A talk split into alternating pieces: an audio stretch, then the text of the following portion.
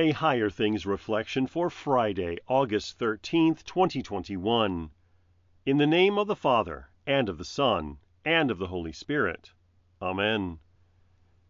It is better to marry than to burn with passion. 1 Corinthians 7, verse 9. In the name of Jesus. Amen.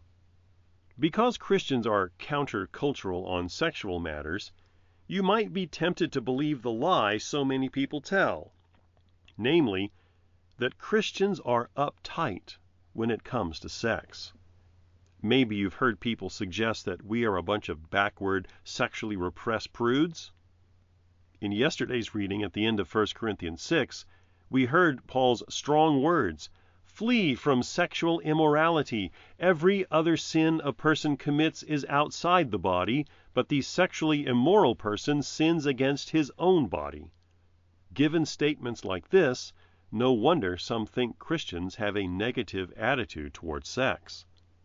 But in chapter 7, it becomes clear that Paul has more to say on the subject.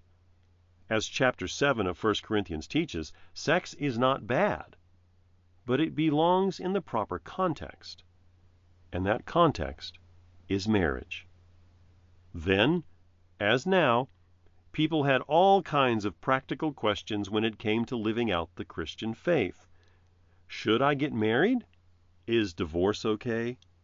Should I get remarried? So, Paul gives counsel in this chapter, and it is measured and reasonable. Throughout, he honors marriage as a good gift from God that allows the only God pleasing context for sex. He's not a prude, but he knows how powerful the sex drive is and the kind of unintended and painful consequences that come about from unrestrained sex. That's what he's trying to save people from. And that is what we should always keep in mind when we consider God's laws. God's goal is not to repress us and deprive us of pleasure. Rather, his desire is for us to live good and faithful lives, to have loving and godly families that create safe homes for children to grow and thrive. In short, God's laws are meant to spare us the awful consequences of sin and instead bless us and the coming generations. Of course, no matter how hard we try, as long as we are in this flesh, sin is always present along with its painful consequences. Only one man could live a life in the flesh without sin, and this he did to bless you forever, so that when this life is over, you will live in a new resurrected flesh without any shame, sorrow, guilt, or tears. In the name of Jesus. Amen. Lord, if you are not the builder, then the house is built in vain, for a home without your presence shall without true love remain. Yet when you within a marriage come and dwell with grace divine, there you will the empty vessels, changing water into wine.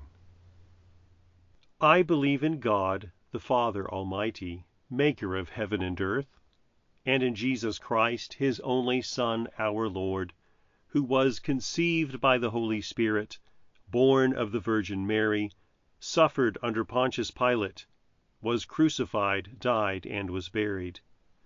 He descended into hell. The third day he rose again from the dead. He ascended into heaven and sits at the right hand of God, the Father Almighty. From thence he will come to judge the living and the dead. I believe in the Holy Spirit, the holy Christian Church, the communion of saints, the forgiveness of sins, the resurrection of the body, and the life everlasting. Amen. Our Father, who art in heaven, hallowed be thy name. Thy kingdom come Thy will be done on earth as it is in heaven. Give us this day our daily bread, and forgive us our trespasses, as we forgive those who trespass against us. And lead us not into temptation, but deliver us from evil. For thine is the kingdom, and the power, and the glory, forever and ever. Amen.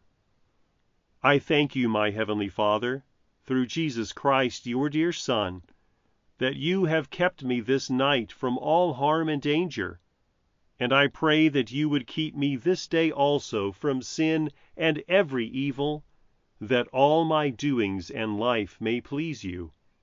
For into your hands I commend myself, my body and soul and all things. Let your holy angel be with me, that the evil foe may have no power over me. Amen. Higher Things Daily Reflections are free, just like the Gospel, but they exist and grow from your generous contributions. All donations are tax deductible. If you would like to contribute to the work of Higher Things and support these daily reflections, log on to www.higherthings.org/reflections for more information.